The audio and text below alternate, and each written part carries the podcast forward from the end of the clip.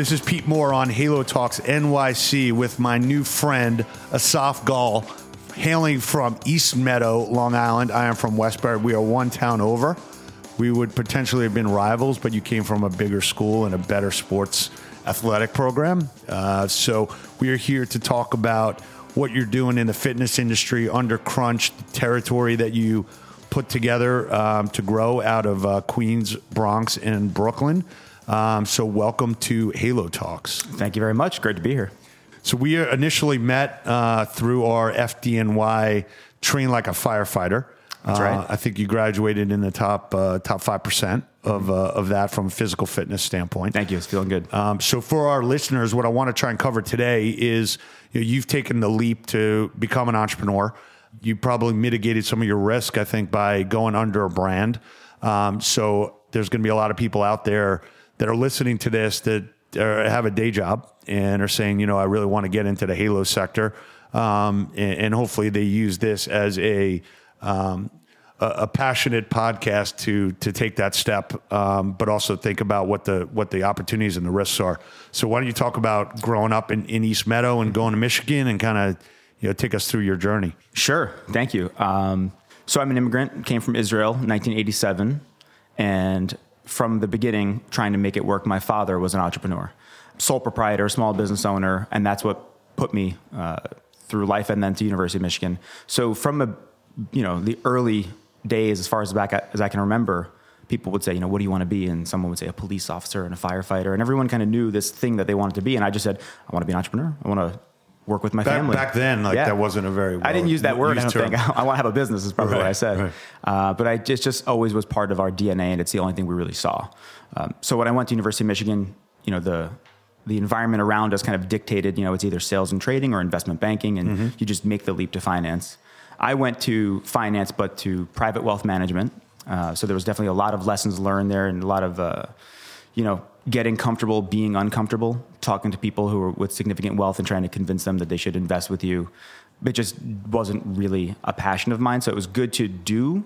And I'm glad I, I did that and had those experiences. But there was always in the back of my mind, you know, when am I going to work with my brothers? When am I going to do something for myself? So I made the leap to an e commerce store that one of my brothers had started. What year was that? That was in 2008 when the auction market securities uh, froze. Okay. We were telling people this is this is a liquid market and it's just like cash, and then and then the world turned upside down. Sure. Um, and I was an assistant to some financial advisors then, so I made the leap.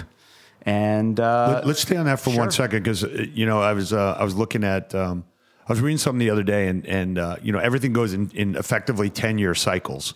Um, and this quote said that uh, the business business cycle is ten years, but the, a banker's memory is only five. so you know, from a standpoint of what happened in 2008 and having you know effectively the luxury of understanding you know how that feels as a business person and also living through that, how has that changed the way you think about calibrating risk, or you know, is it's not sunny every day? I think it just uh, broadens the perspective, right? Mm-hmm. At that time, just before that, 06, 07, people were saying, you know, you got to invest in real estate in Florida. It literally can't go down. And you're, like you're saying, there's this amnesia. Right. You just forget that things won't always be how they are right now. And so even though our, our you know, fast forward now to the uh, couple of gyms we have open, if it's going pretty well, that's great. But I'm constantly on the lookout for you know, how to mitigate risk in the future, how to deal with some sort of you know if a competitor opens up across the street, how could we be acting in a way that people would just walk right by them and be like, well, yeah, but that's not this crunch here. So I think it just kind of not to be hyperbolic or make it like we're always worried. But we always understand that it's not always going to stay like this. So what do we do to protect ourselves? Great. So yeah, you worked at, with the e-commerce um, company. That was that was a family. Yeah, business? my brothers and I started it. It was selling solar lights online. Okay. Uh, we just drop shipped. We, you know, for the year in business, we probably saw one or two of the products itself. A lot of great lessons learned there. And one of the, the lessons learned, or, you know, of a couple of them I could probably mention, was just listening to people. We would take the phone calls. people, people would say, hey, would this light my flag? And we're like, what flag? What, what?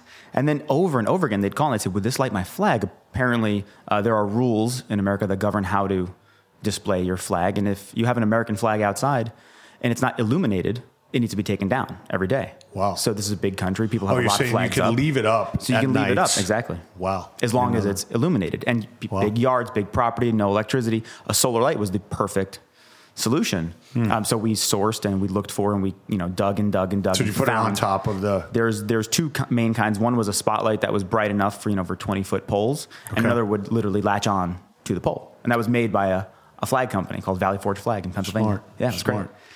Smart. so so what uh, what what led you to say okay this is this is interesting and you know you're you're selling effectively to say uh, you know I want to get into the fitness the halo sector as we like to use um, and, and what was your um, evaluation period that you gave yourself and and how did you go about you know putting together either like a scorecard trust your gut look at the analysis um, you know, a lot of people are looking at different brands and, and they typically call us up and say, Hey, what do you think of Crunch? What do you think of Blink? What do you think of this? What do you think of that? And um, I think it needs to be more granular about like, why am I doing this? Who am I doing it with? Who are the people? So kind of talk us through Sure. your thought process and, and, and analysis, I guess. Sure. Yeah. So when we were in the e-commerce space, I kind of just looked around and said, you know, this isn't enough. Winning here wouldn't really be winning. So how can we sell this? And it was a really quick, you know, few week turnaround, and we were on our way. Um, then when I started, you know, the thing that got me on franchises was I, I have energy, I have passion, I, I want to direct that energy, but I want to direct it somewhere. And so if I could be given an operations manual, you know, I'll work the hell out of it.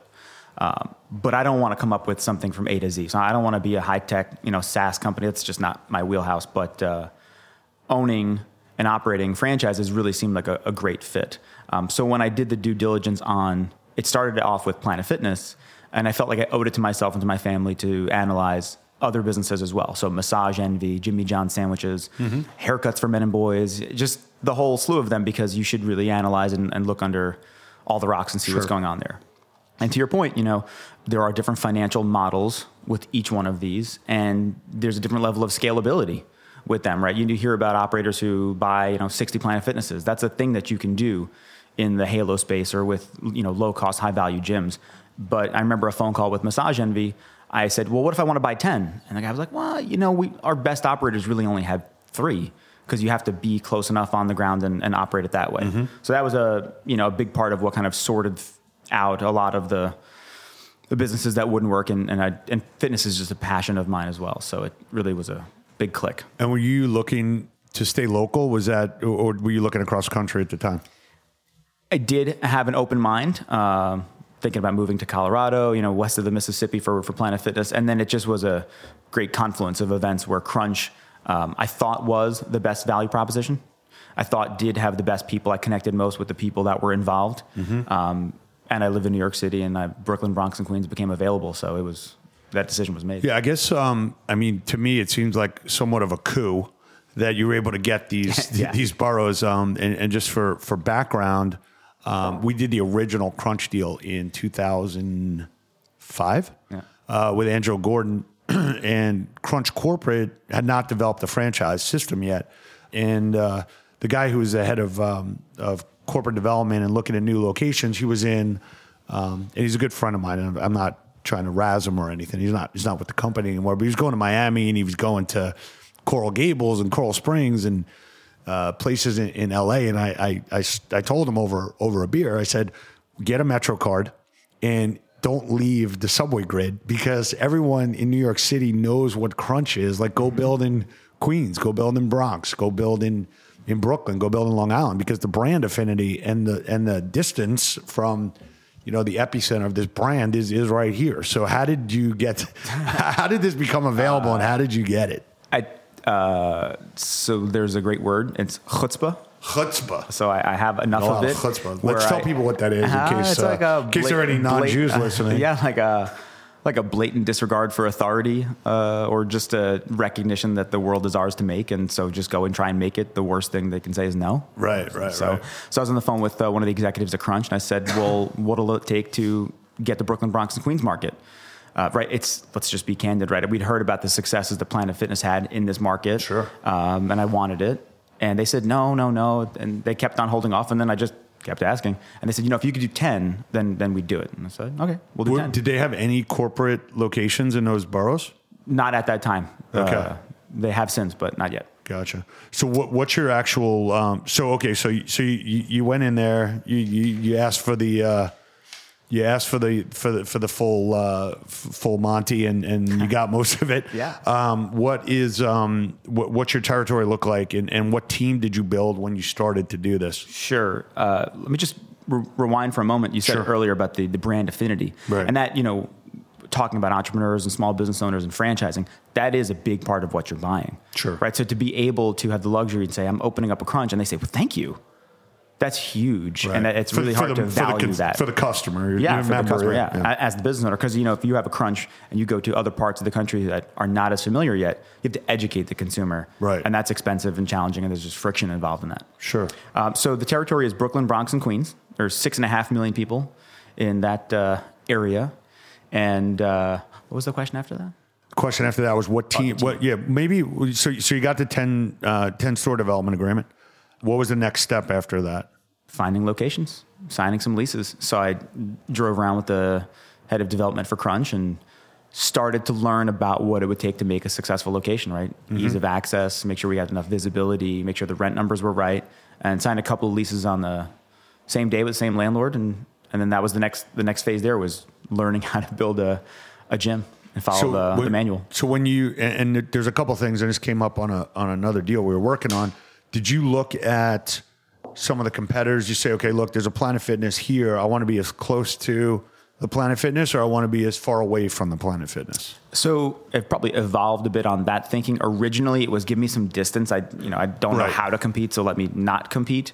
And then now, again, speaking candidly, you know, I think if you go head to head, Crunch has more in the box and a better value proposition. We go a little bit more premium and think we do a bit of a better job to the consumer rather than just go uh, low price.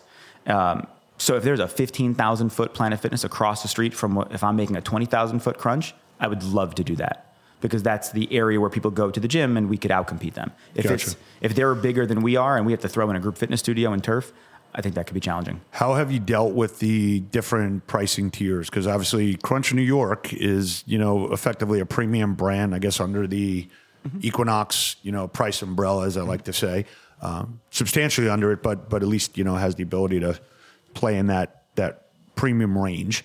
So in in the in, in the Bronx, Brooklyn, and, and Queens, what's your pricing model and what is the members' uh, understanding of what they're getting?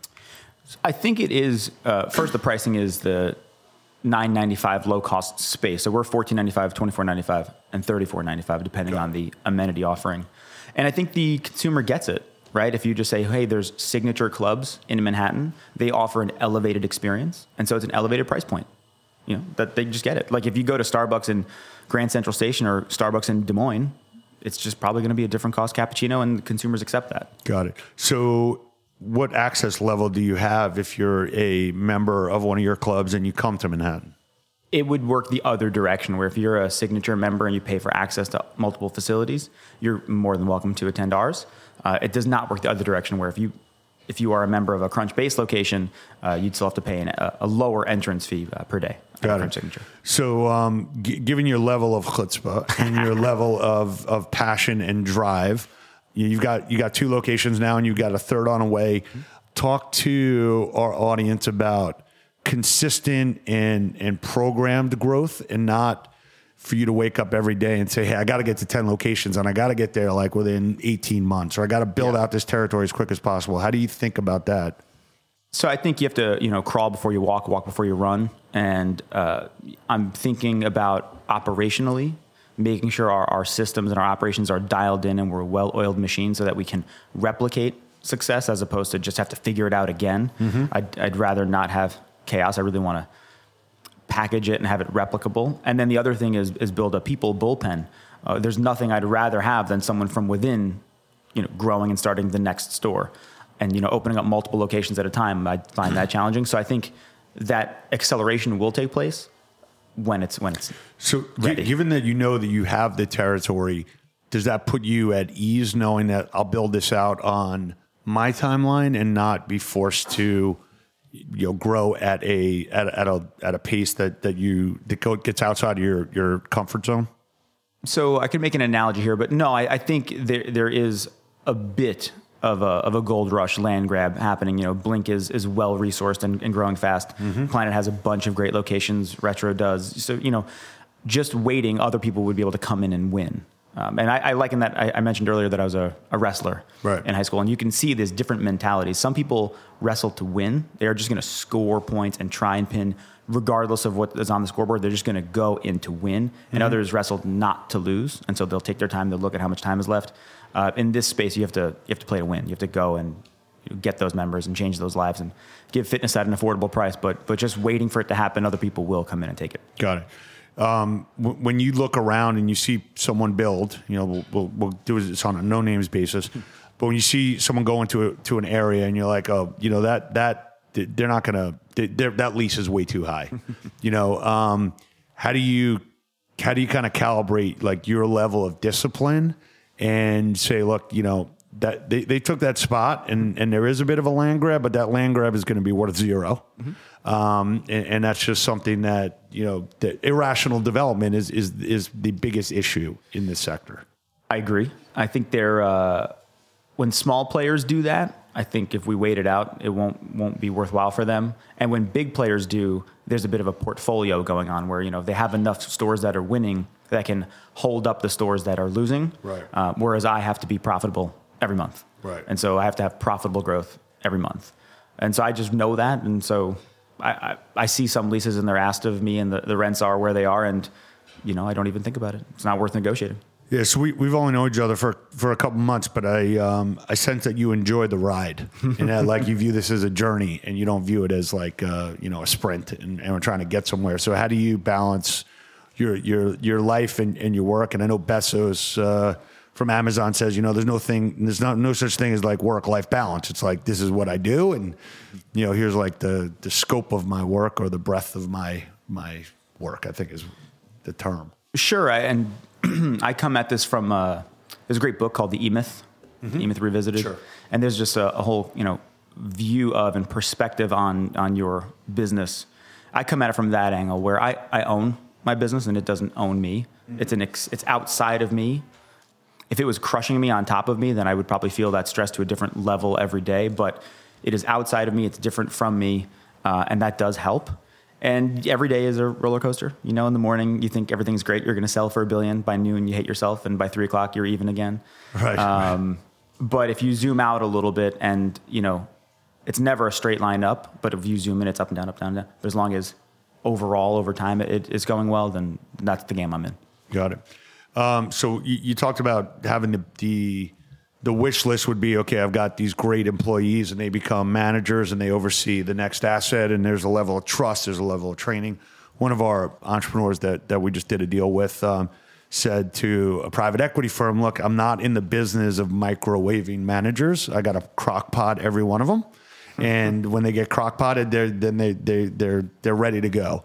Um, but that's not something I can fast track. So my business is going to grow when I know I have the right people in the right places. So what do you do on the development side? And maybe talk about, sure. you know, your your FDNY crew that came with us mm-hmm. and and and how you view your people because I think some people that get into this business try to hide behind the brand that they're in and basically say, well, that brand's going to generate X for me, and I don't really have to worry about who's running it. Sure. I I think I felt that way originally. And you learn that lesson hard and fast if you're looking, where the brand will, it's a great logo to have on your direct mail piece. It, it helps when you flyer. Um, it will bring people in the door. But then when they're in the door, your people have to engage with them. Sure. Um, so it's super important that we have, um, I call it the what, how, why, right? You have to tell them what they're doing, tell them how to do that. And I think the thing people often overlook is the why. Try and connect it to some larger why, and then try and connect it to, hey, what's in it for me? How can this help me? So a simple example of, you know, get more checking accounts as opposed to credit cards. How do you turn that around to them? Like, well, you know that list we call of people that are going to go to collections and it's really uncomfortable. That list just got a lot shorter. Mm-hmm. So you know we have to always have that emphasis and connect it to the larger picture. The business is going to save on credit card fees, and you're going to not have to have you know 200 people to call. Mm-hmm. Um, and then from the eMyth uh, school of thought, there's something, a tool we use called a development meeting. And so every week I have a development meeting with my, my managers, my direct reports, and they have them with theirs. So it's at least an hour where we just carve out time and it's me focused on you and your development, your growth, mm. and how can I help you? How can I get out of the way to let you succeed? How can I come in and help you with something? What are you working on? Asking and engaging with them on you know how things are outside of work. Not that I can necessarily fix those problem, problems for them, but just knowing about them paints the picture with more color, uh, and you know who they are that they're bringing to work. So you're just more educated when you're when you're feeling and experiencing different things with them.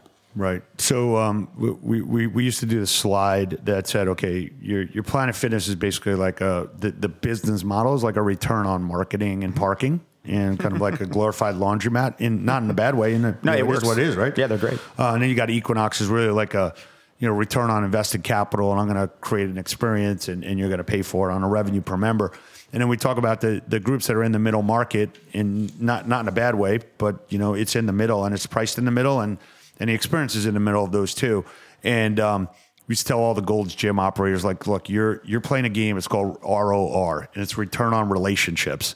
And if you don't know the name of the group exercise instructor who's bringing in consistently 40, 50 people a day, you know, to their class, like that's your core member base. So I feel like Crunch, given the group X and given that content that people want, and we did some work, and Nikki's been working with us on on all these stats. You know, 25% of the people come into a health club to go to a group exercise class. So I feel like the winning strategy in the middle market is to be able to have a low cost option, but also to have the content mm-hmm. and, and, the community.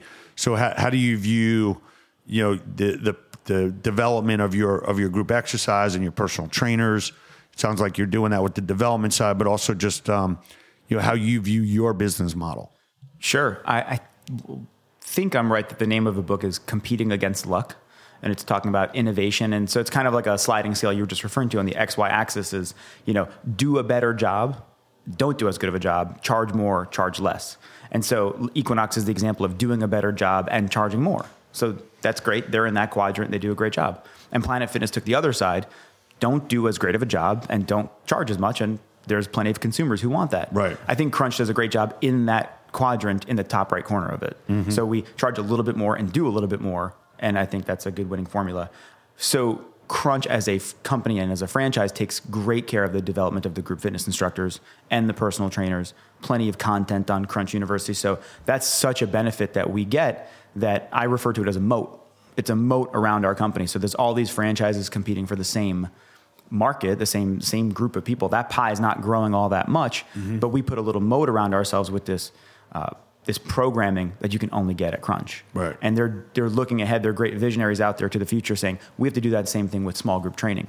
So it's custom Crunch only branded classes and a great curriculum to develop our instructors on amazing experiences. And that just furthers and deepens the moat around our company, saying you can go to again, we'll, we'll remain nameless, any other competitor, but you you can't get any of that stuff anywhere else. And that's a that's a really big deal for us. Got it. So uh, as you look towards uh, the future, you know, is your current thinking that you're going to continually build out, you know, a club a year? Is it something where down the road you might say, okay, look, I want to take in either a friend or I want to take in a family member, I want to take in an outside investor and and accelerate this more? What what's your current thinking on? on wh- where the business is today, where you want to take it. Obviously, you have a lot of options. Mm-hmm. Sure, it's it's similar to what we said before, where there's that slow growth to you know find your footing, find your balance. Say, oh, you know what? We know the operations. We know how to do these things. We know how to communicate. We know how to get customers. Um, and now, or just about now, is that inflection point where you you take on some outside capital and say, let's put some fuel on this fire because we know how to make it work and we know that it does work. And now let's remove the financial bottleneck. Yep, great. Well, it's uh, it's great to talk to you here live, and uh, I think uh, there's uh, some good learnings here uh, for for our audience. So look forward to uh, continuing our, our personal relationship, business relationship, joining us for new, future FDNY events, and uh, building your team. And look forward to attending some of your new grand openings. Thank you, and likewise, it's been a pleasure. Thanks for having me. Excellent. Okay.